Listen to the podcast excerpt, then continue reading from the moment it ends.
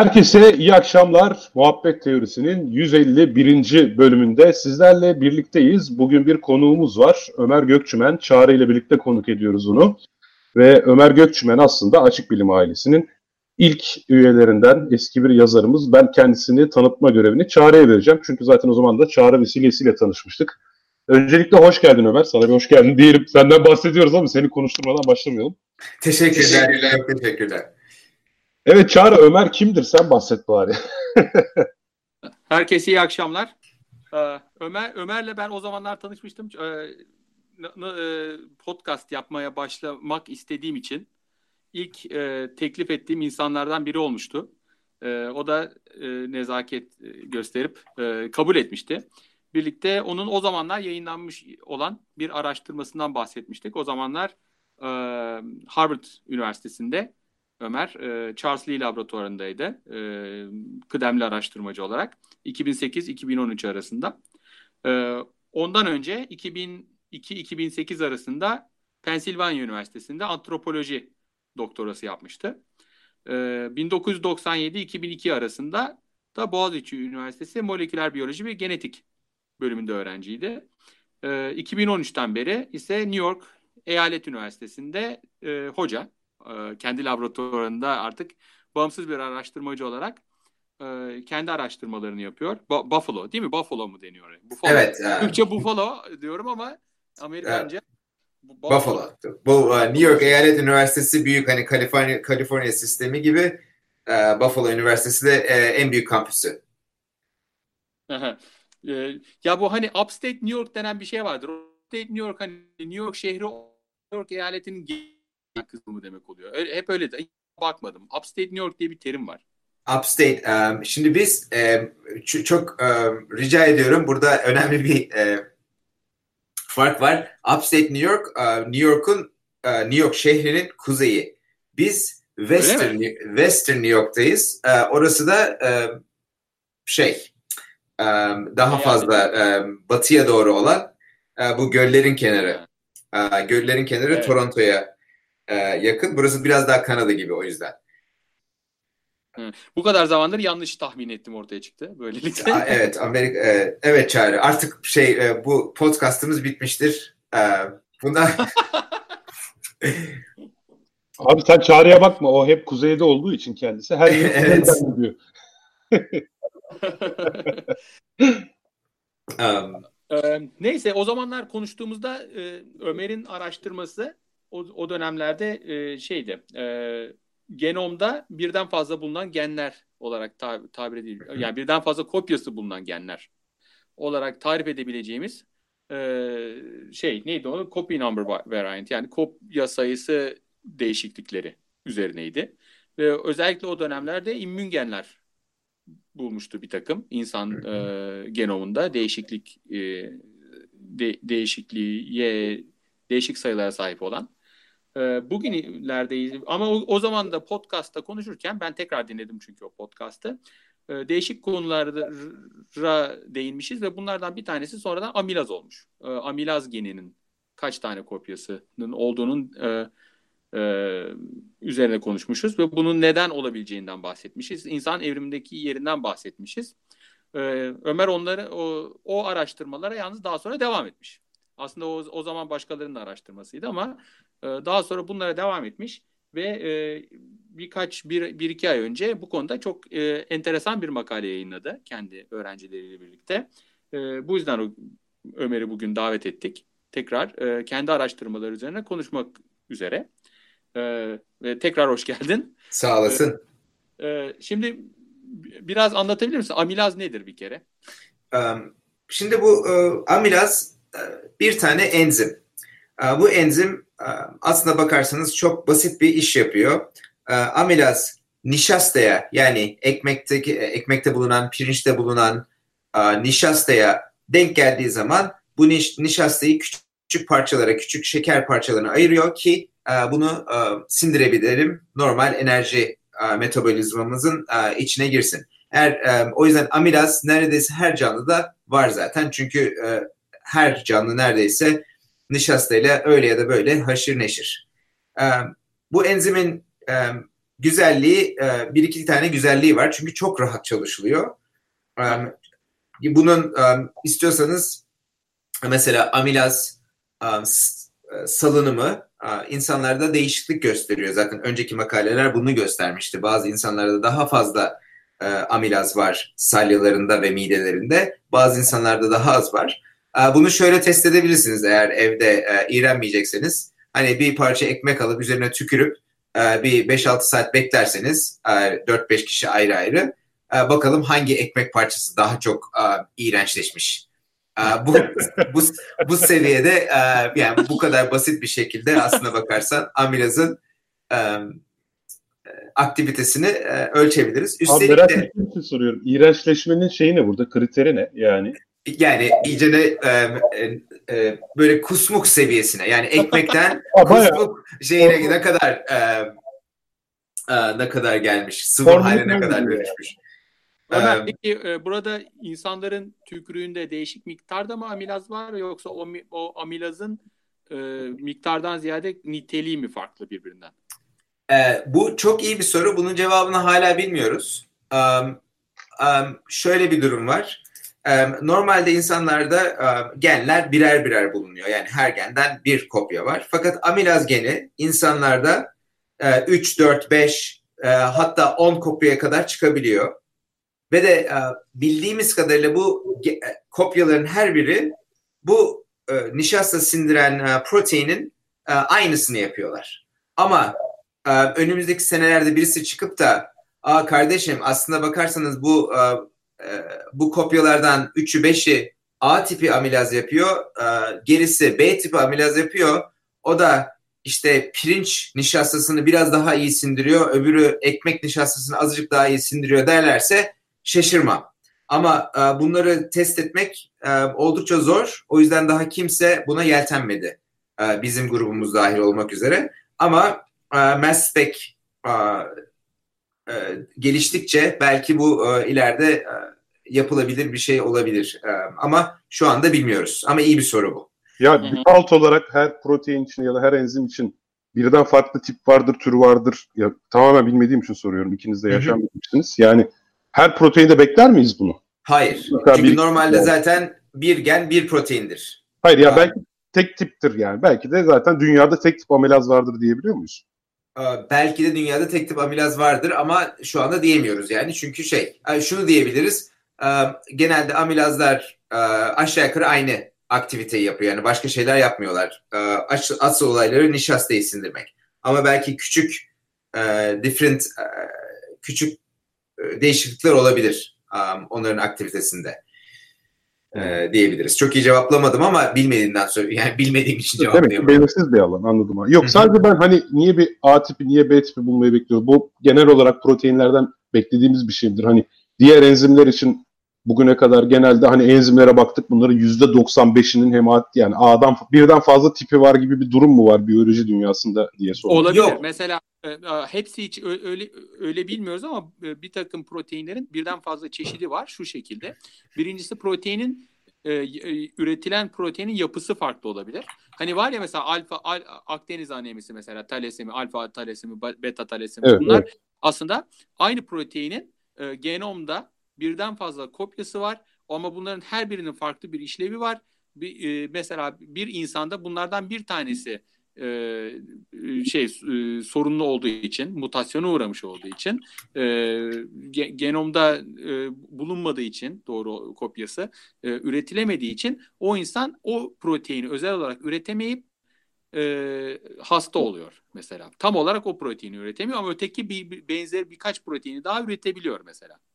Ama e, tam e, yerinde lazım olan o protein e, yani bu şey bu genler çok iyi çalışılmış olduğu için globin genleri. E, bunlar bir aile e, genomda sürekli e, bir bir genomlar e, hani çoğalır evrim sırasında bu genler birden e, bir yani milyonlarca yıl boyunca birden fazla kopyası mesela önce bir kopya iki kopya olmuş sonra iki dört kopya olmuş mesela evet. e, çiftleşmişler e, o sırada e, farklı farklı genler meydana aynı genin birden fazla kopyası çıkıyor ve evrilerek bunlar birden e, değişik işlevleri görmeye evriliyorlar. O yüzden mesela e, bir hem e, farklılaşabiliyorlar hem de enteresan bir şekilde ki Ömer'in de aslında makalesinde bu var bu makalesinde e, farklı zamanlarda devreye giriyor olabilirler veya farklı e, vücudun farklı bölgelerinde devreye göre, giriyor olabilirler. Anlatabiliyor evet. muyum? Evet. Çünkü mesela genin e, hani o genin o proteini kodlayan kısmı değişmemiş olabilir. Onun yerine genin e, ne zaman aktif olacağını e, belirleyen kısım değişmiştir. O yüzden mesela o gen e, karaciğerde aktif olmaz da bundan sonra artık dalakta aktif olur diyelim ki. Evet. Veya çocuklukta aktif olaca, o, o, o, e, olacakken e, e, daha sonra şey erişkin döneminde aktif olur. Mesela bir gen çocukta aktif olur, bir gen ge- gelişme döneminde aktif olur. Böyle böyle genlerin birden fazla kopyaları artık birbirinden bağımsız olarak evrilerek kendilerine yeni bir fonksiyon buluyorlar. Evet, yani e, Tevfik e, buna e, devam edersek mesela seni bir şekilde e, kopyalarsak senin aynından bir tane daha oldu. E şimdi sen mesela yine aşağı yukarı benzeri bir aktivite yapmak için e, bu normal açık bilim muhabbet teorisi işlerine devam edersin. Ama belki ikinci kopyan fizik üzerine e, ya da e, havacılık üzerine daha spesifik blog yazmaya başlar. Yine bilim bilimi popülerleştir, popülerleştirme üzerine genel olarak aynı fonksiyondasın ama biraz medya değişti, biraz fokus alanı değişti. E, gen e, ikilemeleri de bu gen kopya sayısı e, değişiklikleri de buna benzer şekilde evrimin en önemli araçlarından bir tanesi. Hani bir gün okula birimiz gideriz, bir gün okula birimiz gideriz gibi bir durum olmuyor yani. Hani ikizler olursa hani birimiz okula bir gün gideriz, öteki onun Yok, evet. olmuyor. peki peki. Selçuk evet. Erdem'in karikatürü vardı. İkizler şey diyordu. Keşke dördüz olsaydık da okula bir, bir gün ikimiz, öteki gün öteki ikimiz gitseydik falan diyordu. Onun gibi. yani Yine iki, pek ya, değil de başka işlevi görmeye başladılar. Um, Çavdar ekmeği bir dakika. Yukarıda ne var? Abi şey burada çok sağlam bir Çağdar argüman var. Tra- Trabzon ek- ekmeği var biliyor musunuz? Bir sene falan bozulmuyor. Trabzon Vakfı Kebir ekmeği. Vakfı Kebir ekmeği evet. Ama evet. onun üzerine tükürün, onun üzerine tükürün bakalım ne olacak. Belki amilazın çeşitlerini orada keşfedersiniz abi. Trabzon evet. ekmeğinde bir şey yapabilen ve yapamayan iki amilaz var. Evet evet. Evet, t- evet. Trabzon aktif, Trabzon uh, uh, inaktif. Ş- uh, neyse uh, fakat dönsek olur mu? Ee, evet, evet. evet. İnsanlar arasındaki farklar. Şimdi bu sen e, daha önce de anlatmıştım podcast'ta. İnsanlar arasında e, amilaz e, enzimlerinin kopya sayısının arasında farklar var ama neden var? Neden olabilir veya öyle düşünüyorum. Evet. Evet. Bu arada bu yani amilaz tabii çok e, enteresan çünkü nişasta enteresan. Nişasta e, normalde doğada zor bulunan bir e, arkadaş. E, biz insanlara tabii çok e, normal e, bir şekilde günlük hayatımızda çok tükettiğimiz bir şey. Yani ekmek, pirinç, makarna vesaire.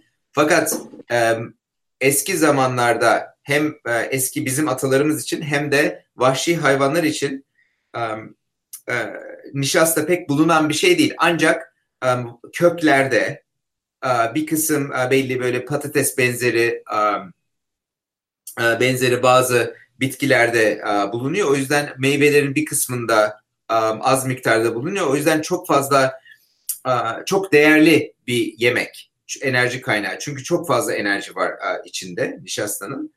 Um, her ne kadar bir sürü uh, tür haşır neşir olsa da çok fazla miktarda bulamıyor. Uh, insanlar ama um, ortaya çıktı ki özellikle eski zamanlarda tarımdan bile önce nişastayı bulmayı becermişler. Özellikle e, bu toplayıcılık, avcı toplayıcılık zamanlarında anlaşılıyor ki e, belli değişik bitkilerin nişasta içeren e, bitkileri yerden kazıp yemeği öğrenmişler. Hatta pişirmeyi ve bu nişastayı daha da sindirilebilir hale getirmeyi öğrenmişler. Bu yüzden nişasta insan evrimi boyunca yavaş yavaş insan diyetinde önemli bir yer edinmeye başlamış.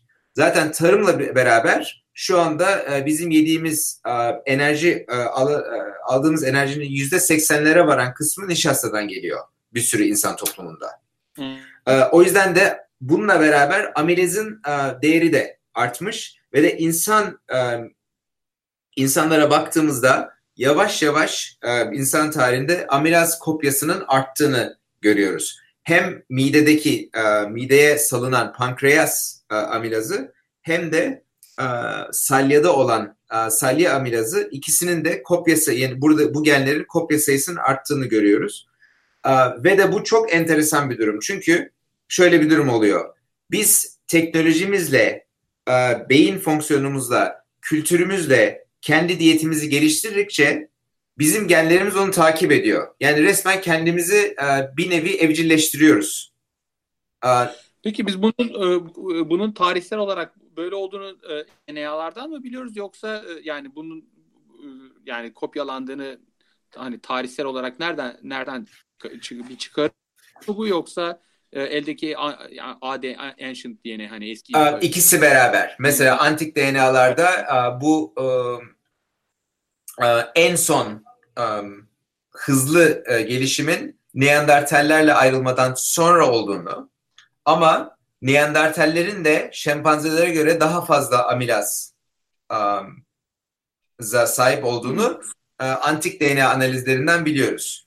Yine aynı şekilde um, ya da başka bir yerden uh, nişasta üzerine bir sürü arkeolojik çalışma var. Mesela um, yeni 2 milyon yıl yanlış hatırlamıyorsam kadar önce 1,5-2 milyon yıl önce kadar ateşte pişirilmiş nişasta parçalarının e, parçaları bulundu arkeolojik olarak. Bu da insanlar hemen dedi ki bak o zamanlardan beri nişasta artık e, e, yenen e, ve de normal insan diyetinde e, olan insan e, tipi e, canlılarda e, yenen bir besin olarak ortaya çıkmış. E, bu ikisi paralel olarak şu andaki e, bizim e, çalışma modelimiz e, bu size anlattığım gibi insan e, larda yavaş yavaş nişastanın arttığı, bu nişasta arttıkça da e, amilaz kopya sayısının da onu takip ederek arttığı yolunda.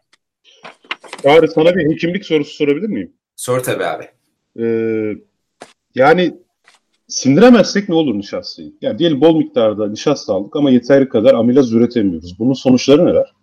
Şimdi um, bu çok iyi bir soru yine. Um, muhtemelen e, yaşayamayız. Yani amilaz e, anladım yani amilaz o kadar fazla e, e, önemli yani şeylerde bile amilaz var öyle diyeyim size. E, bir kısım mantarlarda bile amilaz veya amilaz benzeri enzimler var. E, o yüzden yani amilaz çünkü sadece nişasta sadece ya da o tip şekerler sadece besin olarak değil aynı zamanda metabolizmanın içinde olan da e, bazı e, aktiviteler olduğu için e, muhtemelen amilaz olursa yaşayamayız. Ama ve lakin az amilaz olursa mesela onu yeteri kadar sindiremezsek e, nişastayı e, tabii ki e, enerji kaybetmiş oluruz. Yani yediğimizden enerji alamayıp eğer ki e, açlık durumundaysak e, belli bir dezavantajda oluruz diğerlerine, diğer bebeklere karşı e, göre mesela ya da diğer insanlara e, göre. E, ama ve lakin burada bir tane daha soru var enteresan olan. O da e, asıl sindirim işleminin çoğunun midede yapıldığı ve de hala şu ana kadar salyadaki amilazın ne işe yaradığını herkes tam olarak ne olduğunu bilmiyor açıkçası. Çünkü e, biz tükürüğümüzde hiç amilaz olmasa bile ekmeği çiğneyip yutsak zaten o midemizde sindirilecek. O yüzden e, nasıl oluyor da e, salyamızda amilaz var. Onu tam olarak e, bilmiyoruz. Zaten cevap vermeye çalıştığımız sorulardan birisi de bizim eLife e, makalesinde yeni çıkan makalemizde bu. Ee, örnek vermek. Evet, ben, aslında bu, bunun e, senin hatta yani bu abstract'te okudum ve hatta digest falan yazmışlar. Yani, e, editörün yazdığı da vardı. E, ben makaleyi okuduğum zaman e, gerçekten bu sorunun ya çok aslında odaklanmış olduğunuzu gördüm. Yani mesela e, özeti falan da bu e, bu sizin bu kadar odaklanmanız odaklandığınızı göstermiyor. Gerçekten makaleyi okuyunca bu tükrükteki amilaz konusu çok ilginç bir şeye bürünüyor, e, kimliğe bürünüyor. Ama sizin de bu konuda bir hipoteziniz var değil mi? Aslında onun bir tat verdiği. Ee, evet, bir tat verdi. Yani e, biz şimdi çünkü e, hemen bir e, kısaca özetlemek gerekirse bulduğumuz veya asıl sorduğumuz şu, soru şu. Tamam, insanlarda bu amilaz gerçekten hızlıca evrimleşmiş. Çok sayıda kopya sayısı var ve de salyada üretilmeye başlanmış. E, bu e, bir sürü başka mesela maymunda veya başka primatlarda salyada üretilmiyor amilaz. E, insanlarda nişasta tüketiminden dolayı e, böyle bir durum var. Ama bazı e, makaleler bu aynı şeyin farelerde de olduğunu gösterdi. Yani onların da salyasında amilaz olduğunu gösterdi. Biz de merak ettik nasıl oluyor da insanlarda ayrıca evrimleşmiş, farelerde ayrıca mı evrimleşmiş ne oluyor gibilerinden. Ve de gerçekten de e, bir sürü galiba e, onlarca değişik e, memeli türüne baktık. Ve de insanlarda zaten biliyoruz. Domuzlarda, köpeklerde, farelerde ve sıçanlarda ayrıca independent olarak yani birbirinden bağımsız olarak amilazın hızlıca kopya sayısı kopya sayısı kazandığı ve de bu kopya sayısı kazanmalarıyla beraber salyalarında amilaz görünmeye başladığını bulduk. Evet burada bir figürünüzdeki e, veri çok ilginç. E, yan yana koymuşsunuz. Aynı hayvanın e, yabani for, formu ve evcilleştirilmiş formu ve bunların amilaz etkinliğini hani az önce söylemiştin ya ekmeğe bir tükürün bakalım sonra birkaç saat sonra ne oluyor diye. Burada onun da tabii daha güzel bir versiyonu sizin laboratuvarda yaptığınız. Ee, şey laboratuvardaki şeylere e, beherlere beher değil de onların adı ne? Türkçesini bilmiyorum iyi mi bunların ne olduğunu? Abi, tüp, tab- tüp de tüp de geç. Tüp de tüp de değil şey e, böyle tabak gibi. Ne deniyor petri diş petri petri tabak petri deniyor Türkçede de ya petri. öyle mi Petri kabı. Petri kabı. Petri kabı. Ha, onlar, onların içinde e, sa, sa, şey sali, e, amilaz etkinliğine bakmışlar. E, ama çok güzel bir şekilde yan yana koymuşlar. Yani ev faresi ve yabani fare, e, ev sıçanı şey ve yabani sıçan, e, şey köpek, kurt, e, yabani domuz ve evcilleştirilmiş domuz ve bunlar arasında ciddi farklar var. Değil mi? O çok enteresan. Evet. Ee, yani zaten e, ee, evet en enteresan sonuçlardan birisi bu çünkü e, e, şöyle bir duruma geçiyor. Nişasta kullan yani nişasta yiyen adamlarda e, arkadaşlarda kopya sayısı artıyor ve de amilaz aktivitesi artıyor ve de nişasta nişastaya akses yani nişastaya ulaşım da genelde insanlar sayesinde oluyor.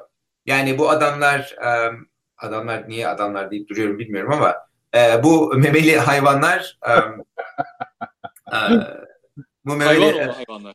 Hayvan oğlu hayvanlar Niye ee, oğlu abi? Siz de oğlu, oğlu dediniz ya. Evet evet böyle bir e, seksist. Hayvan, hayvan, hayvan çocuğu hayvanlara. Ha, e, neyse e, devam edersek e, hayvan e, bu hayvanlar gerçekten de nişastaya insanlar sayesinde ulaşıyorlar. Çünkü fareler, köpekler, özellikle köpekler çok net bir örnek. Çünkü benim mesela bir tane çok akıllı olmayan bir köpeğim var. Adam yani pasta için her şeyi yapar. Şey için, pasta diyorum.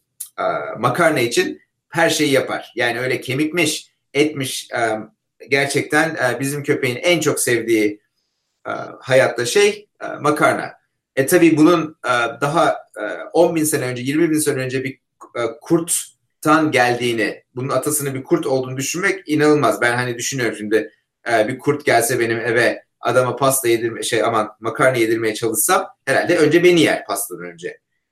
Sosuna bağlı abi. Sosuna bağlı. E, fakat bunu net bir şekilde görüyoruz. Fakat bu hala neden Salya'da bu adamların, bu arkadaşların amiraz olduğunu açıklamıyor. Çünkü, çünkü midelerinde var hala değil mi? Onlar? Çünkü midelerinde var ve midelerinde de bu kopya sayısı midelerindeki amilazı da arttırıyor. Daha doğrusu pankreastan mideye aktarılan amilazı da arttırıyor. Neden geliyor?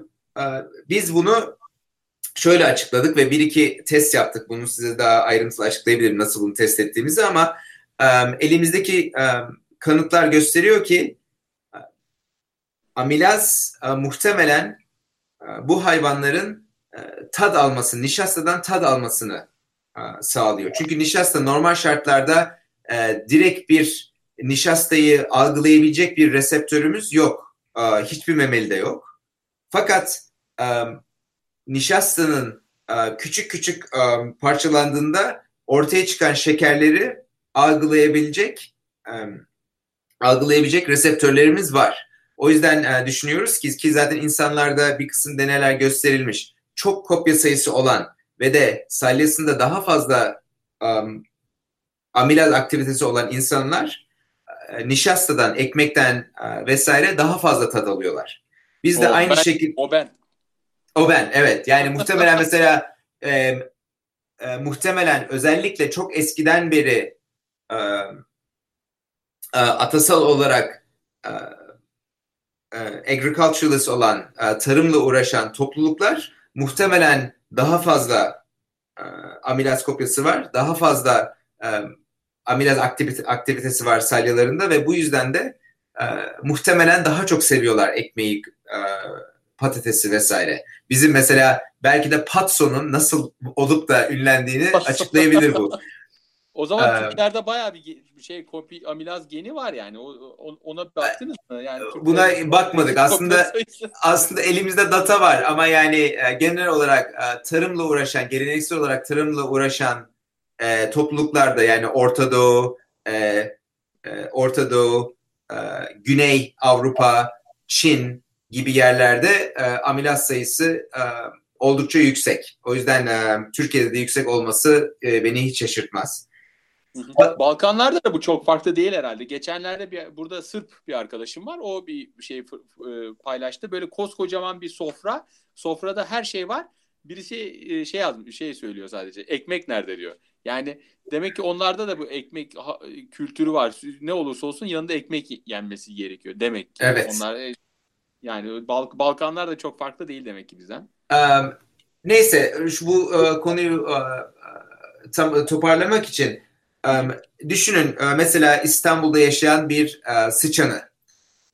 Şimdi uh, bu İstanbul'da yaşayan sıçan ya mesela 3-5 tane kalmış parkta yok fındık toplayacak yok işte meyve peşinde koşacak geleneksel kendi yediği şeyleri yemeye çalışacak veya e, kebapçıdan pide çalacak mesela. Tabii ki kebapçıdan pide çalmak ya da onların çöplüğünden pide çalmak muhtemelen çok daha e, akıllıca bir strateji. E, çünkü çok daha fazla enerji var pidede. E, ve de ama bunu algılayabilmesi için, e, ondan zevk alabilmesi için, bu pidenin yenecek bir şey olduğunu anlayabilmesi için e, amilaza ihtiyaç var. Çünkü e, ancak öyle nişastayı kırıp onun tatlı, iyi bir şey olduğunu, yenecek bir şey olduğunu algılayabiliyor. Bizim şu andaki hipotezimiz bu. Niye bu adamlarda, ay Allah'ım yarabbim, bu hayvanlarda, bu hayvanlarda e, e, salyasında e, neden e, e, amelaz olduğunu anlamak için ya da ben şimdi Ömer sen dedin ki bu konuda bir takım hani deneylerimiz var dedin ama onlar makalede yayınlanmadı galiba değil mi? Ben şimdi makaledeki şöyle bu makalede yok. Direkt deneylerimiz yok ama mesela şöyle trendler bulduk. Mesela amilaz kopya sayısı ister pankreas yani özellikle pankreatik e, kopya sayısı direkt e, yenen nişasta oranı ile doğru orantılı. Fakat.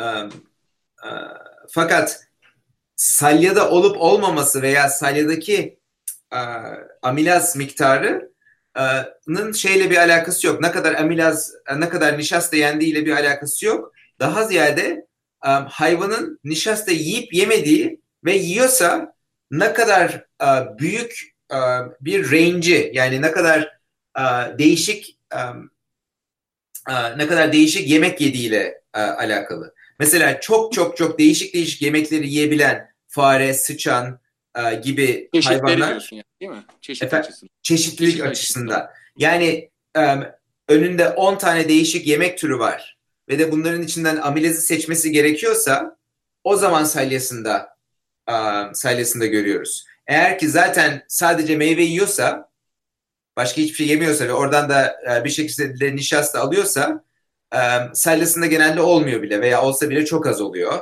E, amilaz genelde e, pankreasındaki e, amilaz miktarı artıyor.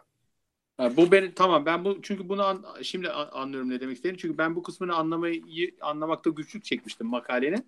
E, şimdi sen onu bana açıkladın. Dolayısıyla sormam gerekmiyor.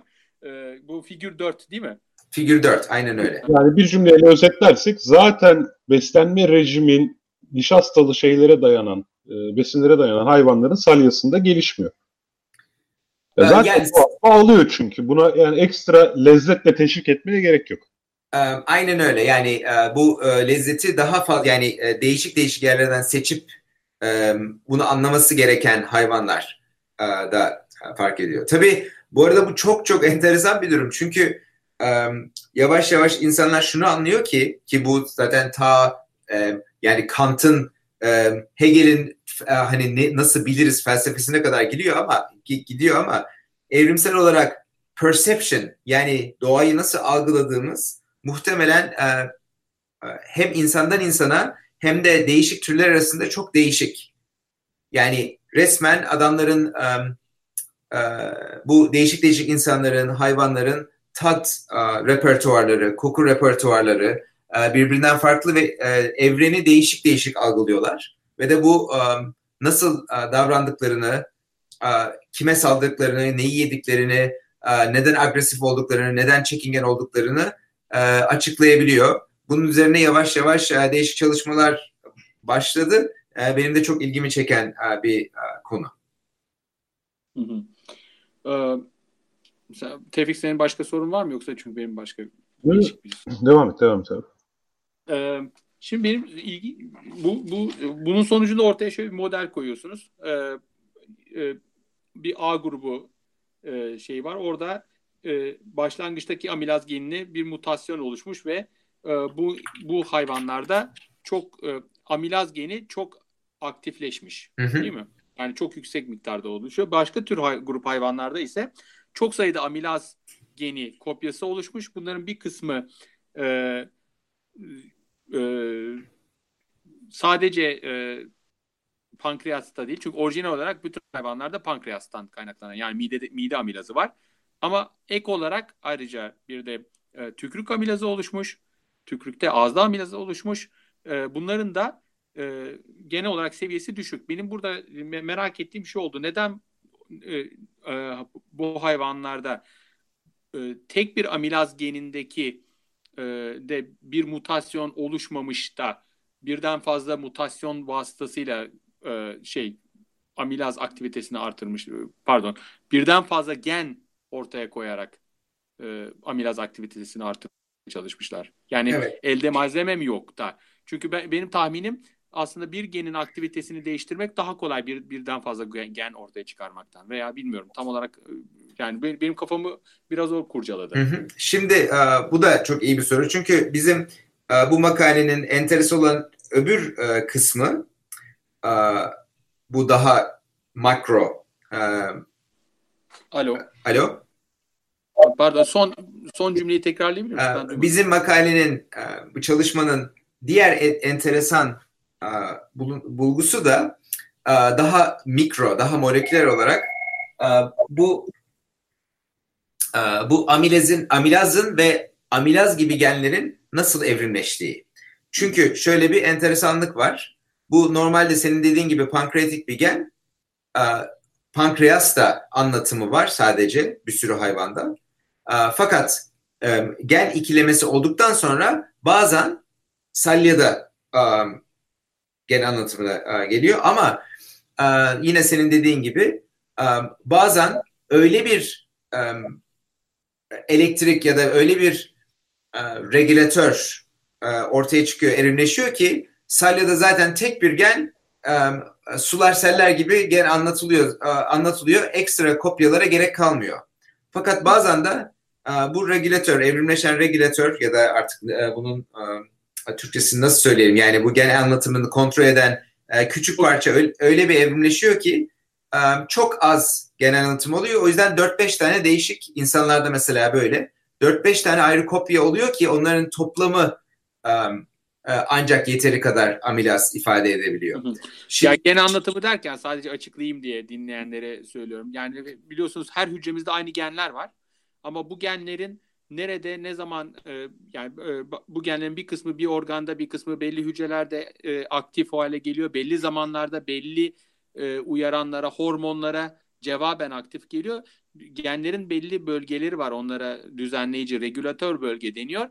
E, bu regülatör bölge o genin o belli zamanda belli yerde aktif olmasını sağlıyor. Buna biz gen anlatımı diyoruz. Yani expression diye. Yani e, genlerin sadece e, hangi kodlarla hangi protein meydana getirdikleri önemli değil. Aynı zamanda e, neye cevaben ne zaman ve nerede aktifleştikleri, ne zaman bu proteinleri ürettikleri de önemli. E, bunların da evrimde önemli bir yeri var. Evet yani e, bu e, senin sorunda tabii e, e, bunun e, bunu bir kopya ile becerebiliyorsa evrim niye her zaman bir kopya ile becermiyor? E, adam gibi e, güzel bir e, e, regülatör genel anlatımını yapacak bir mekanizma bulup e, fakat bu e, çok iyi bir soru çünkü e, sorun bu kör saatçi mevzuna geliyor. E, evrim çok akıllı bir hareket, çok rasyonel bir proses değil. E, hı hı. O yüzden e, gelen mutasyonlar nasıl e, oluyorsa e, bir şekilde e, bir şekilde olan mutasyonlara bağlı gelişme ve de bir tane daha enteresan olay var. Bunu da modelledik aslında ama bu makaleye koymadık. Amilaz bu part, bu gen çok hızlı bir şekilde kopyalanabiliyor. Yani burada e, kromozomda bir e, şeylik bir bozukluk bu kısımda bir bozukluk var ve de mutasyon oranı anormal hızlı. O, yüzden o tam o benim bir sonraki sorumdu aslında. Yani uh, mesela e, şey mi var? Unequal crossover denen şeyler mi var mesela? Unequal crossing over denen e, şeyler var. Yani e, kromozomlar e, hücre bölünürken kromozomlar birbirleriyle e, normalde e, bir kısım genetik materyal e, alışverişinde bulunuyorlar ee, bunlar genelde eşit oluyor. Yani e, bir amilaz geni e, senden gelen amilaz geniyle benden ya da annemden gelen amilaz geniyle e, babamdan gelen amilaz geni bazen birbirleriyle değişiyor. Fakat bazen bu bu alanda, bu genetik bölgede bazen annemden gelen iki tane amilaz, babamdan gelen bir tane amilaz geniyle geniyle. E, alışverişte bulunuyor, değişiyor. E, ve de bu durumda e, ekstra kopyalar veya e, bir tane eksik kopya oluyor e, gametlerde yani yumurtada veya spermde. E, o yüzden de çok kısaca kısaca dinleyenlere açıklayayım da e, bu çok çok enteresan bir şeydir. E, şimdi e, biliyorsunuz her e, şeyden kromozomun iki tane kopyası var ve bun, bunların e, bunları çoğaltırken e, bu, bu kopyaları tam olarak birbirlerine hizalıyor değil mi? Yani e, işte nükleotit nükleotit bir hizaya getiriyor. Ancak bazı durum e, genomun öyle bölgeleri var ki buralarda aynı şey çok tekrarlanıyor. Diyelim ki AT AT diye gidiyor. AT AT AT AT AT AT AT o kadar çok AT dizisi var ki mesela e, karşısında da çok sayıda CGCG dizisi var. bunları tam olarak birbirine hizalamakta güçlük çekiyor şey hücresel düzenekler. Dolayısıyla biraz kayıyor diyelim ki. Ee, böyle olunca tam olarak karşılanmadığı için diyelim ki bir tarafta aynı genden 10 e, tane varsa karşı tarafta e, da 10 tane varsa yanlışı hizalandığı için e, çiftleşmeden sonra bir tarafta 8 tane kalıyor diğer tarafta 12 tane oluyor. Sonra böyle devam ediyor. Mesela bunlar bu gen ikilemelerinin mekanizmalarından biri. genomun öyle, özellikle böyle bölgelerinde bu, bu da bulunan genler ikilemeye daha yatkın olur. Ee, evet. Bu arada e, Twitter'a e, bakıyordum. E, Pocahontas'dan e, bir düzeltme var. Haklı. E, midede e, amilaz yok. E, bağırsakta amilaz var. Genelde sindir yani genelde değil. Sindirim e, bağırsakta oluyor. Ben tabii e, İngilizce kafamda mide bağırsak hepsini e, gastrointestinal tract olarak kafamda birleştirdim. Doğru. Kusura bakmasınlar. Doğru. Pankreatik. E, Dolayısıyla doğru. E, e, Evet. E, neyse ama e, demeye getirdiğim aslına bakarsan yine bu e, kısmı toplama, e, toplarsak bu süreç yani bir genin normal gen anlatımı pankreastayken nasıl oluyor da salyaya e, geçtiği ama bu genel olarak e, bir enteresan soru ve tam olarak da e, bilmiyoruz nasıl olduğunu. E, e, enteresan bir konu ve de e, evrimin rasyonel olmamasına e, ya da tam olarak e, çok efficient, e, çok efektif olmamasına bağlı olarak değişik değişik şekillerde oluşmuş. Mesela farede çok efektif bir gen anlatımı varken tek bir gende insanlarda aynı seviyede amilaz aktivitesi almak için 4-5 gene ihtiyaç oluyor. Yine aynı şekilde aynı şekilde köpeklerde ve domuzlarda çok fazla amilaz kopyası olmasına rağmen o kadar zayıf genel anlatımı var ki bu e, her bir kopyanın amilazdaki e, salyadaki amilaz e, insanlara veya farelerdeki kadar yükseğe çıkamıyor. Hı hı. O yüzden böyle değişik değişik süreçlerden geçerek değişik şekillerde evrimleşmiş. Sonuç gene aşağı yukarı aynı fakat yine de her türde değişik küçük değişiklikleri de görebiliyoruz. Çok enteresan. Bunlar üzerinde daha da çok araştırma yapılabilir. Yani bunun tam olarak nasıl meydana geldiği üzerine. Evet. Ne yazık ki bayağı uğraştık fakat e, tam olarak neyin e, hangi sekansların bu gen anlatımını e, değiştirdiğini bulamadık. Çünkü insanlarda çok spesifik bir virüs kalıntısı Hı hı. Buraya e, bu e, amilaz kopya önce kopya amilaz kopyalar oluşmuş. Sonra bu virüs kalıntısı özellikle e, büyük great ape'lerde yani şempanzenin e, insan şempanze orangutan goril atasında e, bir virüs parçası bu kopyalardan birinin önüne gelmiş ve de e, bir e, salyadaki gen anlatımını başlatan bir e, düğme gibi ya da bir tetik gibi davranmaya başlamış. Bir genetik tetik gibi davranmaya başlamış. Fakat bu, bu virüs parçası başka hayvanlarda yok. O yüzden başka tip tetiklerin e, evrimleşmesi lazım ki yine salyada e, gen anlatımı olsun. Fakat bu tetiklerin tam olarak ne olduğunu bilemiyoruz. E, başka canlılarda da başka tip virüs kalıntılarını bulduk. Fakat e, e, mesela farelerde e, bu virüs kalıntısı e, e, Salya'da gene anlatılan e, amilazın önünde değil. O yüzden onunla açıklayamadık. Şu anda e, o çok enteresan bir soru olarak kalıyor. Yani nasıl oluyor da diğer türlerde e, bu gen anlatımı, Salya'daki gen anlatımı e, evrimleşmiş. Hı hı. Ya, o da ilginç. Şu anda ben de sorularıma bakıyorum da pardon neler yaptım diye hangilerini sordum. Sanırım e, bu araştırmadan soracaklarım bu kadar. Ama ben biraz sonra şey bakmıştım. Ee, Ömer ben şöyle bir şey okumuştum abi. Galiba e, Jared Diamond'ın çöküş kitabıydı. Hı hı. O Güneydoğu Asya'da genelde protein kaynaklarından sınırlı adalarda yaşıyorlar insanlar biliyorsun. Hatta o yüzden süre sonra da yamyamlık gelişiyor. Şimdi orada sagu adında bir ağacın gövdesinin içinde galiba nişastalı besinler var. Hı hı. Bunları tükettikleri için 30 yaşına geldiği zaman hemen hemen bütün dişlerini kaybediyorlarmış. Şimdi nişastanın tam nişasta tüketmenin enerji sağlamak gibi bir faydası var ama aynı zamanda yani en azından eski çağlarda dişleri hızlı kaybetme ve dolayısıyla devamında artık et yiyememe, et yiyecek kadar dişe sahip yani öyle şey besinleri tüketememe gibi sonuçları da var. Bunlarla ilgili bir şeyler rastladın mı araştırmaları sırasında? Evet, şimdi bizim e, benim e, asıl e, bu işe girmemin ana nedenlerinden birisi yakın işbirlikçi arkadaşım Stefan Stefan Stefan Rul ki kendisi bir dişçi profesör ama çok okumuş yazmış Alman bir arkadaş olduğu için bu tip meselelere çok meraklı. Değişik geleneksel topluluklarda yemekler, diyetler nasıl değişiyor ve de kendisi dişçi olduğu için bu diş Diş derken diş hekimi yani diş hekimi profesör. Um, kendi kendi laboratuvarı var. Uh, yani yine diş hekimliğiyle alakalı mesela neden çürük oluyor gibi soruları uh, cevaplıyor. Hayır diş hekimi Ve de, dişçi denmesine kızabiliyor da ondan diyor. Niye? abi boş ver. Buraya e, e, neyse tamam. Boş ver abi. Hayvanlar. Da röntgenci demeyin abi onu da söyleyeyim. Tamam. Röntgenci.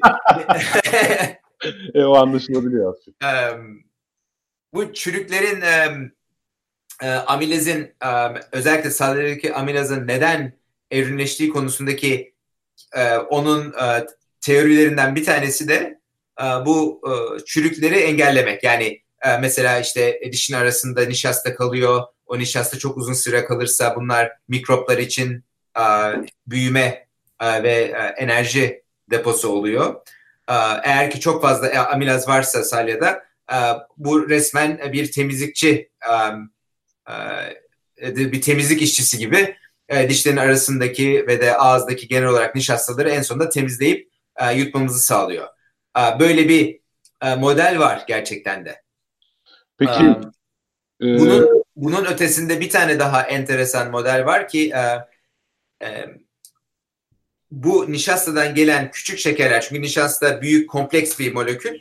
O nişasta e, daha sonra yavaş yavaş küçülüyor. Daha küçük moleküller en sonunda glikoza kadar e, iniyor ve de bu değişik değişik şekerler, değişik tip şekerler, e, değişik bakterilerin e, yediği şekerler. E, ve de o yüzden de nişastanın kopya sayısına göre yeni bir makale basıldı.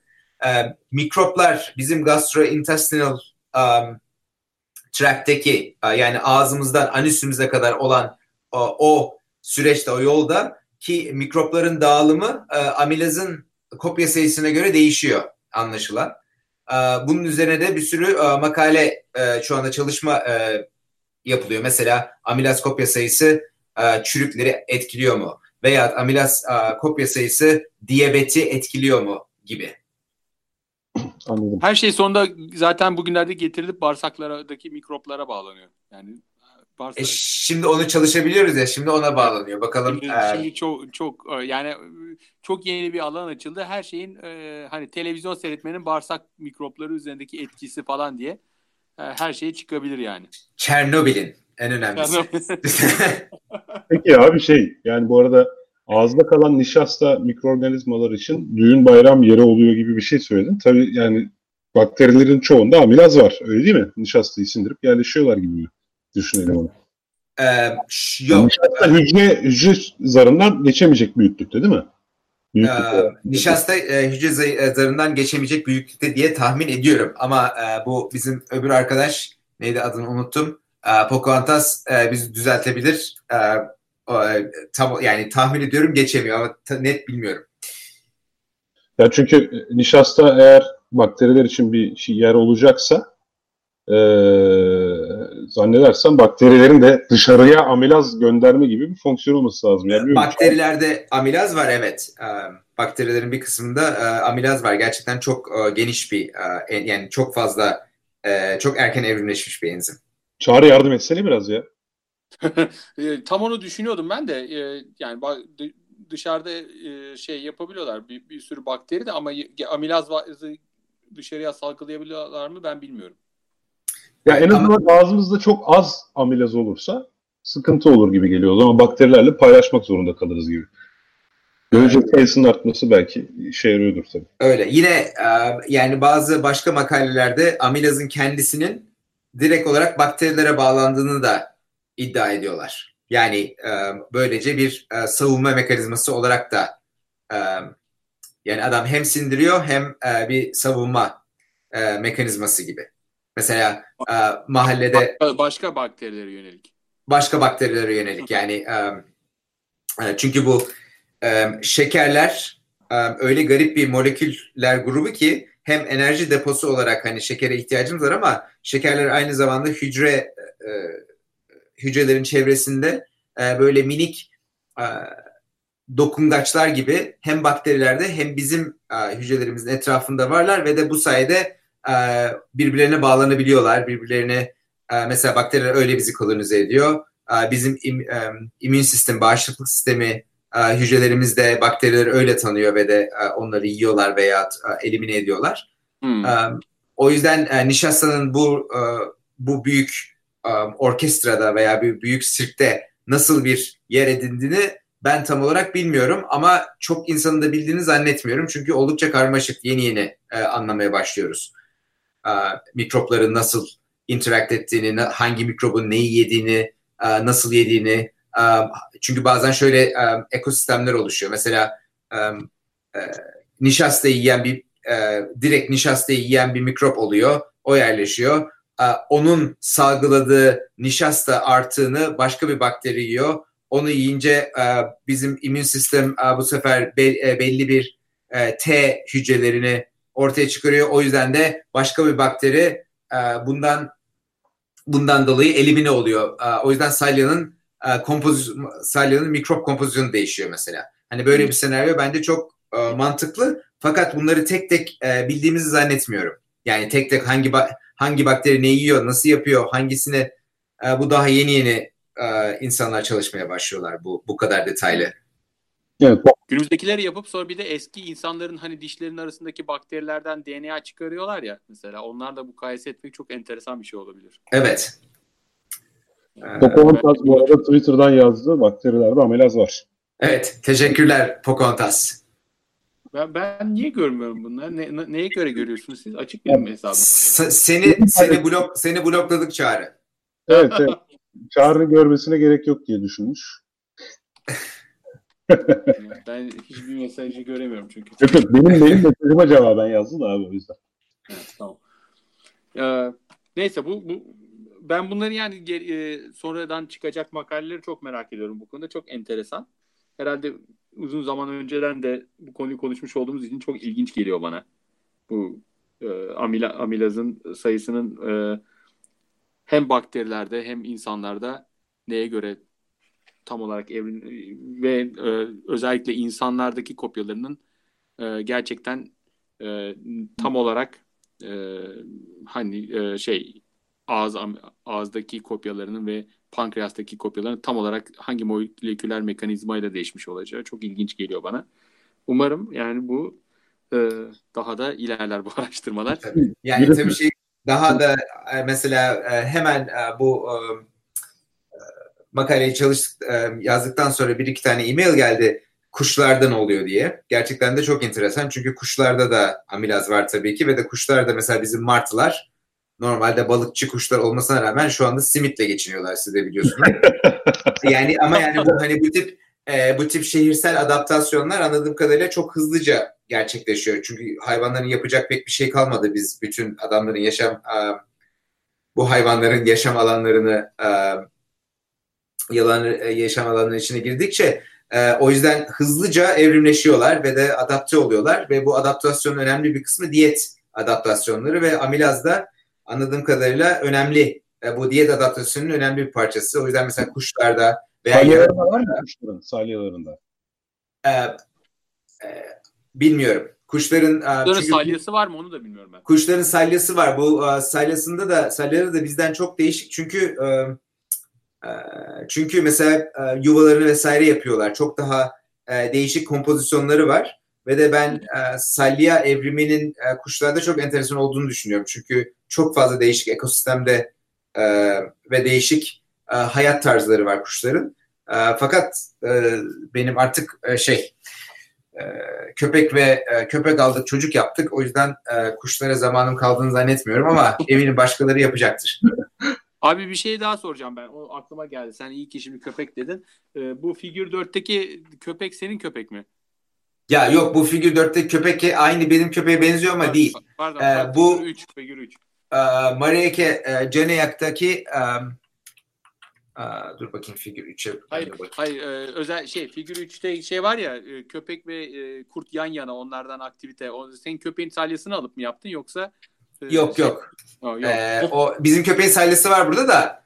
E, o köpek e, bizim e, Marieke Jeniak diye bir e, antropolog var. E, onun köpeği evet. ve de o köpek zaten ünlü. E, her türlü köpekle alakalı ne varsa e, her zaman şey oluyor ya da bütün araştırmalar biased abi o zaman. Köpekte özel bir durum varsa. evet yok yok. köpek... yok ama köpek e, şey olarak fotoğraf fotoğrafı fotoğrafı. Çünkü çok iyi eğitimli bir köpek. Adam e, elemana diyorsun ki işte e, ağzında pizza tut pizza tutuyor. İşte buraya atla atlıyor falan. Ben de tanıştığım bir kongrede de o yüzden biliyorum. Abi şunu söyleyecektim içimde kalmasın. Abi masrafsız olsun diye makarna seven köpek mi aldınız ya? Abi bütün köpek köpek köpeği olan arkadaşlar e, e, biliyor. Ama tabii ki ben e, e, yani şöyle köpek aldık. Bu ne derler shelterların hani köpek kurtarma yerlerinden küçük yavruyken aldık köpeği. Çok da şirin bir şeydi. Fakat e, inanılmaz çirkin, iyi bir köpek ama yani huyu iyi de çok çirkin bir köpek oldu bizimkisi. Yani e, bir ayağı yamuk, e, dişleri çıkık, e, bir gözü bir yere bakıyor, bir kulağı öbür tarafa bakıyor. Öyle bir köpek oldu ama Çağrı bakar soruya, mısın? soruya cevap vermedi fark ettin mi Çağrı? Evet, oldu. İsmail, İsmail Küçükkaya'ya da konuk olursan eğer başarılı bir sorulara cevap vermeden. Hayır, Ömer burada şöyle bir tek, ta- tek e, taktik uyguladı. Hani e, çok e, zor durumdaki bir köpeği evlatlık Tabii edindik. tabii. Ondan sonra işte hani çok büyük seva- sevap işledik. Diye Ma- ma- maka- makarnayla besliyoruz şimdi.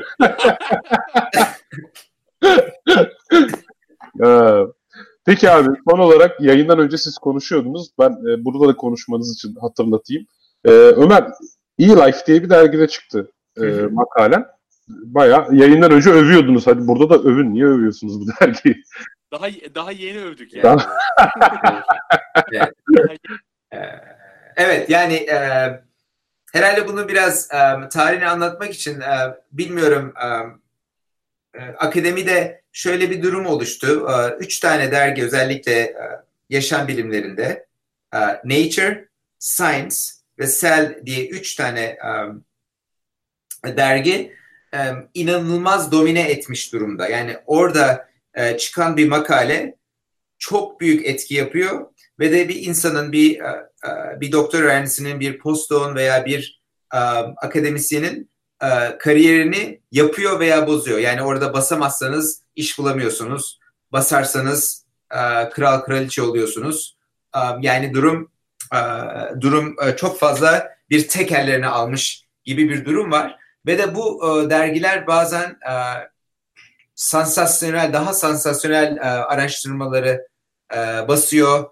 E, mesela çok önemli fakat e, çok büyük ses getirmeyen ama yine de önemli e, olan bazı araştırmaları basmıyorlar. Bundan dolayı e, akademide bir tepki oluştu ve bu tepkinin e, bir bu tepkinin sonucunda ortaya çıkan girişimlerden birisi de bu eLife. ELife anladığım kadarıyla Nobel ödüllü bir bir bilim insanının bir komünite kurup sonra büyük Sanger Institute, HHMI e, ve de e, Max Planck enstitüleri yani Almanya, İngiltere ve Amerika'daki üç tane Ben- büyük bilimsel kurumu Sanger değil de Welcome Trust. Welcome Trust özür dilerim. Yani bunlar, bunlar İngiltere'de, Amerika, yani Amerika Birleşik Devletleri'nde, İngiltere'de ve Almanya'daki en büyük şey kuruluşları. Bilim fon kuruluşları, bil- bilim fonları. Yani Bilim hava- fonları. Yani Aa, özel ve- daha doğrusu özel. Yani de kamuya ait olmayan özel bilim fonları. Dolayısıyla Aa. paraları ne isterse oraya yapış, yat- yatırabiliyorlar. E, ve bunlar e, bu e, büyük e, üç tane e, e, büyük e, dergiye karşı bir alternatif olarak e, ortaya çıktılar ve de e, özellikle çok açık bir şekilde neye iyi hedeflediklerini e, e, devamlı yazıyorlar. Örneğin bütün yapılan bütün deneylerin son derece açık olmasını, her yapılan her deneyin tekrar edilebilir olmasını, bütün dataların hemen derhal açık hale getirilmesi gibi çok sıkı kuralları var. Dahası ve de enteresan olanı bunların hakemlik mevzu. So hakemlik um, şöyle oluyor. Önce bir editöre uh, gidiyor ve bu editör um, önce karar veriyor. Bu gerçekten uh, bizim e, dergimizde e, uygun bir çalışma mı? Yeteri kadar önemli bir çalışma mı? Ve de eğer ki önemli bir çalışma olmadığını düşünüyorsa e, direkt e, yazarlarla ilişkiye geçip e, diyor ki e, iletişime geçip e, bu e, makaleyi şundan şundan dolayı e, uygun bulmadık ama eğer bunları bunları yaparsanız enteresan olabilir. E, örneğin biz önceki bir makalemizde aynen böyle bir e, durumla karşılaşmıştık. Eğer ki e, bu konuyu ve de çalışmayı uygun bulurlarsa e, hakemlere gönderiyorlar. Ve bu hakemler normal zamanlarda hiç kimse hakemlerin kim olduğunu bilmez ve de bu hakemlere gider. Hakemler bir ay bakarlar. E, Bir ay mı? Bazen 6 ay 7 ay bakarlar. 6 ay 7 ay bakarlar dergiye göre. Ve de geri döndüklerinde editör bu hakemlerin raporlarına bakarak karar verir. Burada daha değişik bir durum var. 3 hafta veriliyor hakemlere. Daha sonra hakemler okuyup kararların raporlarını yazdıktan sonra bütün editör grubu yani bu der, bu makaleyi makaleyi elinde tutan editör ve de üç tane bizim için dört tane hakem toplanıyorlar ve de tartışıyorlar. Böylece bize gelen raporda yap, bizden yapmalarını istediği ekstra deneyler veya ekstra analizler tek bir kalemden çıkıyor. Bu tartışmanın sonucu olarak. Ve de bütün siz bizim makalemize giderseniz bütün bu tartışmayı olduğu gibi makalenin sonunda görebiliyorsunuz. Yani bizim makale nasıl önce reddedilmiş, ondan sonra e, e, bir kısım yanlışlarımızı bulmuş buldular hakemler, onları düzelttik, özür diledik. E, sonra bir daha başka bir yerden e, bir eksiklik bulundu, onları e, onları cevapladık. Bunların hepsi tarihleriyle beraber ve nasıl tartışıldığıyla beraber açık bir şekilde e, konuyor. Ve de bundan sonra da basıldıktan sonra herkese açık oluyor makale ve de herkese açık olduğu için özellikle de hem sosyal medyada hem de makalenin kendisinde e, ekstra e, komentler yani ekstra e, tartışma da e, çok fazla e, encourage ediliyor yani e, destekleniyor. E, böyle bir çok e, oldukça yeni ve değişik bir e, hakemlik ve de e, editörlük e, geleneği başlattılar. Ve de 5-6 senedir e, devam ediyorlar ve de e, çok da fena gitmiyorlar açıkçası. Nature... Ben çok beğeniyorum. Çok iyi gidiyor bence. Ya, ya hep ilginç şeyler çıkıyor. Yani gerçekten ilginç şey, yazılar çıkıyor. Ee, yazılar çıkıyor. Ee, yani e, nasıl olacak? E, e, nasıl olacak e, bilemiyorum. Birçok şey programı var. Ben ondan da çok memnunum. Yani mesela e, yeni başlayan akademisyenlere özel programları var. E, eğitim programları var. E, özellikle akademik yayınların nasıl olması gerektiği üzerine forumlar yapıyorlar ve de e, bunun üzerine oldukça yazıp çizen insanları bir araya getiren bir komünite oluşturdular. E, ve de e, anladığım kadarıyla kar amacı güt, gütmüyorlar. Kendi e, yağlarında dönmek üzerine. E, evet, öyle yapıyorlar. E, Kaç şeye de adım attılar yalnız. Onu da söyleyeyim ben. Bu yani bayağı sıra dışı şeylerdi. Bu, e, bunlardan biri mesela e, belli bir dönemdeki e, makaleleri e, o dönemde hangi dönemde olduğunu söylemediler de belli dönemde gönderilecek makaleleri kayıtsız şartsız hakeme gönderdiler. Hani diyordun ya ilk gönderdiğin zaman hı hı. editör karar verir. E, o kararı kaldırdılar bir dönem. Ondan sonra o, ne olacağına baktılar mesela. Normalde editörden makalelerin üçte ikisi dönüyormuş bu dergi için. Yani ancak hı hı. makalelerin üçte bir e, şey gidiyor. E, neydi o? E, hakemlere gidiyor. E, toplam makalelerin. O hakemlerde de genelde o yarı kabul ediyor makalelerin işin sonunda. E, ve e, burada dediler ki biz makaleleri göndereceğiz. Sonra onu yayınlamadılar daha. Onun sonuçları ne oldu? Mesela onu, onu da yayınlayacaklardı. Öyle e, öyle bir takım şeyler yapmaya başladılar. Yani e, ondan sonra normalde makale biliyorsun yayınlanır ve orada o sabittir artık. E, hani belki birkaç şey değiştirilebilir ve ya toptan geri çekilir ya da orada durur sürekli olarak. Ama şimdi şunu getirdiler. Makaleye dair daha sonra ilginç bir şeyler bulursan makaleyi bunu ekletebiliyorsun mesela. Bunlar olmayan bir şeydi. Bunları yeni yeni çıkardılar. Bu ee, çok popüler olduğunu zannediyorum. Şey insanlar yeni makale yayınlamaya çalışıyor. Bak ama bir, bir şey soracağım ya. Makalenin referans bilgileri değişiyor mu peki? Yani diyelim ki o yeni şeyler eklenmeden önce ben makaleye atıfta bulundu ve bu makale A diyor dedim. O eklemeyle beraber aslında o artık bir A2 ya da B sonucu oldu. Dolayısıyla benim atıfım e, işte güncelliğini yitirmiş olabilir. Ha, hayır evet. atıfın değişiyor. Aynı aynı DOI numarası değişmiyor mesela. Yok işte değişmemesi sıkıntı olmaz mı diyorum ben de. Yani adamlar artık bunu biraz yıkmaya çalışıyorlar. Yani bu eski makale yani taş hani e, kesi, değişmeyecek PDF'ye kazınmış bir ma- makale e, kavramından aslında bilimsel bilim dünyasını çıkartmaya çalışıyorlar. Aslında benim anladığım ee, bu. Ama e, bu senin dediğin e, Tevfik e, durum bir tartışma konusu. Gerçekten de e, mesela e, biz şimdi çok e, net bir şekilde belki de bu e, perception değil de e, yani nasıl algıla, algılamayla nişastayı tad atma, almakla değil de asıl olarak bakterilere karşı bir defans olarak olduğunu bulduk mesela yeni bir deneyde. E, ve de bunu ekledik bizim makaleye. E ne oldu bu sefer? Bir sürü insan e, e bizim algılama işini e, cite etmiş, atıfta bulunmuş.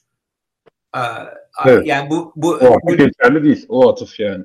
Evet, bu ciddi bir sorun. Mesela bazı insanlar yine blog, bazı bir iki tane blog var diyor ki işte e, timestamp ile beraber yani şu makalenin şu versiyonunu cite ettik ha, gibi. Makaleye revizyon numarası getirilebilir ve zaten revizyon numarası var. Re, re, revizyonla atıf yapılır. Bundan sonra ha. bütün makalelere gibi.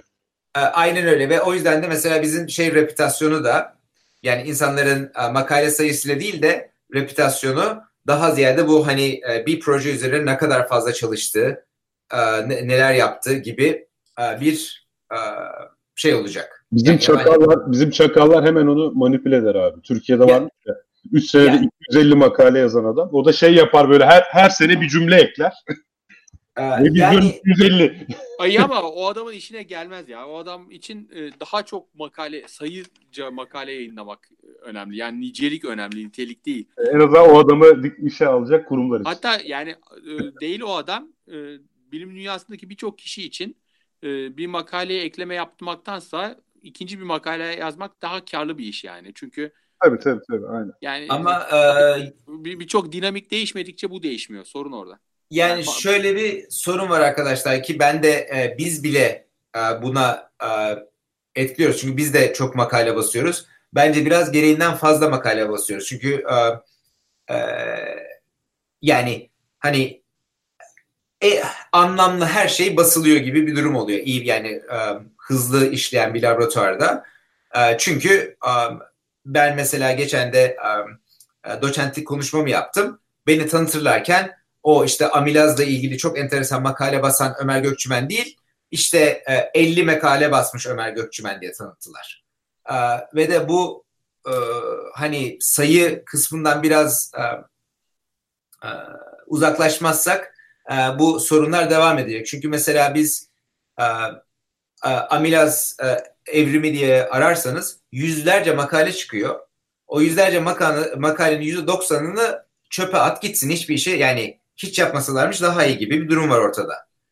Çünkü ya eksik örnek kullanılmış ya e, e, deney yanlış. Zaten bütün komünite biliyor yani kimse ciddiye almıyor mesela. Yine aynı şekilde genetik çalışmalarda da var. Bir tane e, özellikle bir tane e, Türkiye genomuyla alakalı bir e, makale var. Aslında teknik olarak enteresan bir makale ama e, doğru normalize edilmediği için e, Türkler bütün popülasyonlardan farklı gibi çıkıyor bütün dünyadaki bütün Türk e, şey bütün popülasyonlar farklı çünkü e, tam olarak doğru normalize edilmemiş data.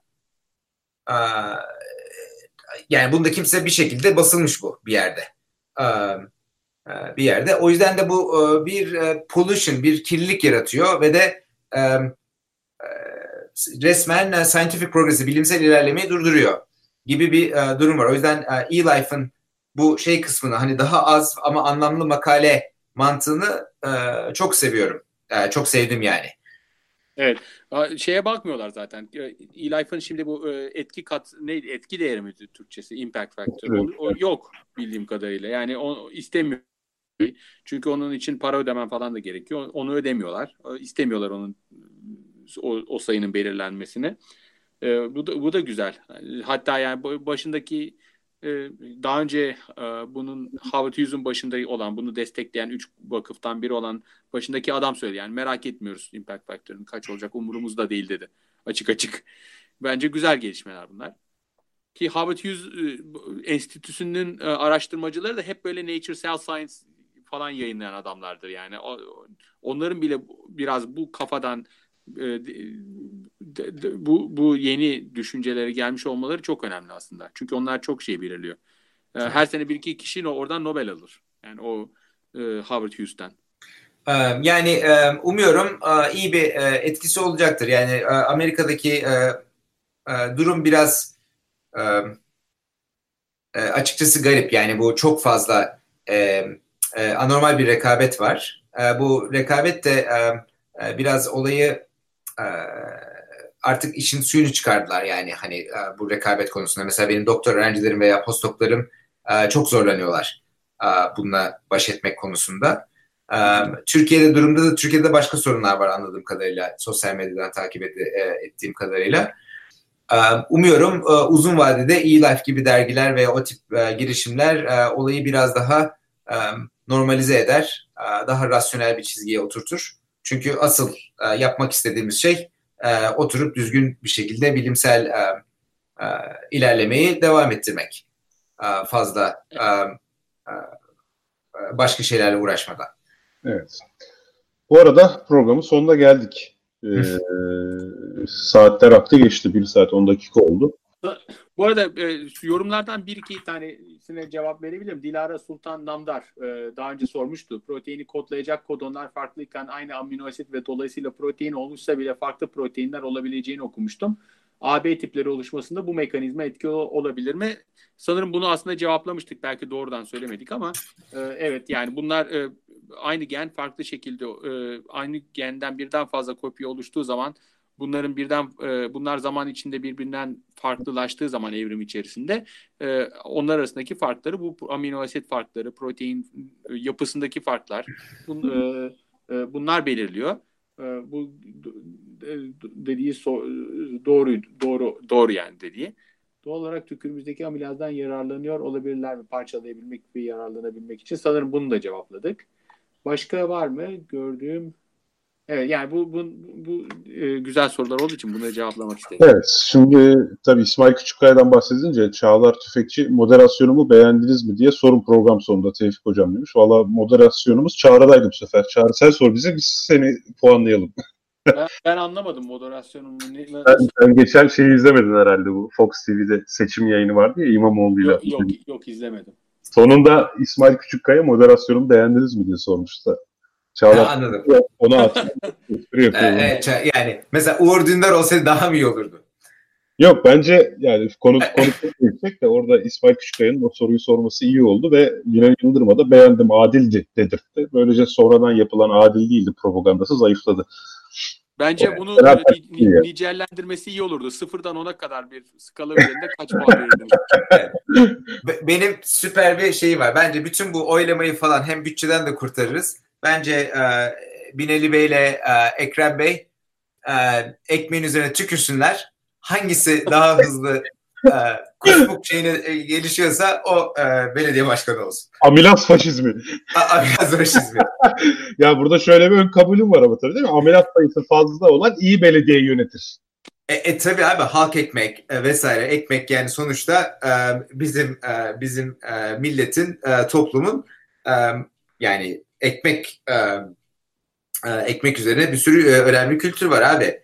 E, ekmeği, abi şimdi. Ek, e, ekmek sindiremeyen adamdan belediye başkanı olmaz. Abi şimdi zaten abi, daha, daha arada... çok amilaz olan daha medeni olmuş oluyor bir şekilde. Hayır hayır yani o değil bak.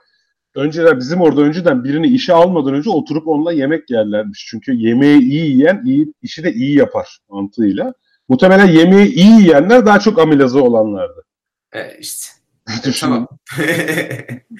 Hakan Sabancı da şey tu, tuzu önceden e, yemeği tatmadan tuzu e, tuz atanı işe almazmış. Abi o da amelaz azlığından. Adam niye yemeğe bakmadan tuz atıyor? Yemekten tat tuz alamıyor genel olarak zaten. Adamın alışkanlık olmuş. Nasılsa tadını alamayacağım diye tuz atıyor yani. O da amilazı az adam işte. Onları şey yapıyormuş yani. Eliyormuş. Bir gün göreceğiz ki abi Einstein'dan şeye Newton'a Hepsi yüksek amilazlı insanlardı. Evet gerçekten aslında o. Hepsi evet, amilaz asıl, be, asıl beyinde şey yapıyormuş. Beyindeki ekmeği sindiriyormuş. Neyse çok güzel programda Ömer. Ağzına sağlık. İyi geldin. Sağ olun. Sizin, size teşekkür ederim. Açık Bilim'in eski yazarlarındasın. Hatta ikinci podcast'i Çağrı senle yapmıştı zamanında. Açık Bilim'in kendi cep yayınında. Dinleyicilerimiz gitsinler onu da dinlesinler bu arada ya. O da güzel. Evet evet. Ee, o nerede Başka an? O şu anki şey Açık Bilim kanalında değil. Onu söyleyelim. Açık Bilim Cep Yayın diye ayrı bir podcast vardı. İçinde sadece birkaç tane e, podcast vardı. O derginin podcastiydi zamanında. Radyo programı olmayan yani. Onun içerisinde Çağrı'nın yaptığı sohbetler var e, bilim insanlarıyla. E, evet Ömer Türkiye'ye ne zaman geliyorsun? Son soru. En son 3 sene önce görüştük. Ee, herhalde bu e, önümüzdeki hafta bir iki haftalığına burada orada olacağım. Tamam o zaman Ee, görüşürüz. Bir aksilik. İstanbul. İstanbul. mu? İs- İstanbul. Ha. Siz İstanbul. Siz de orada olacaksanız. e, Ya ben İstanbul'a gelemiyorum pek. Biz Kuşadası'ndayız. evet. Biz ekmeklerimizi hazırlayıp bekleyeceğiz abi. Evet abi ekmekleri hazırlayıp verin. Şey evet evet. Ee, neydi? Ka- e, e, Trabzon. E, Vakfı kebir evet. Tamam abi. O zaman e, herkese iyi haftalar diliyoruz. Haftaya şu an net bir planımız yok. Ama eğer olursa haftaya başka bir plan olmazsa ben bir Ömer Cansızoğlu'nu çağırıp nostalji yapacağım. Şimdiden ona haberini vereyim müjdeyi. Ee, çok e, selamlar. Çok teşekkür ederim. Görüşmek üzere. İyi akşamlar. Çok sağ ol Ömer.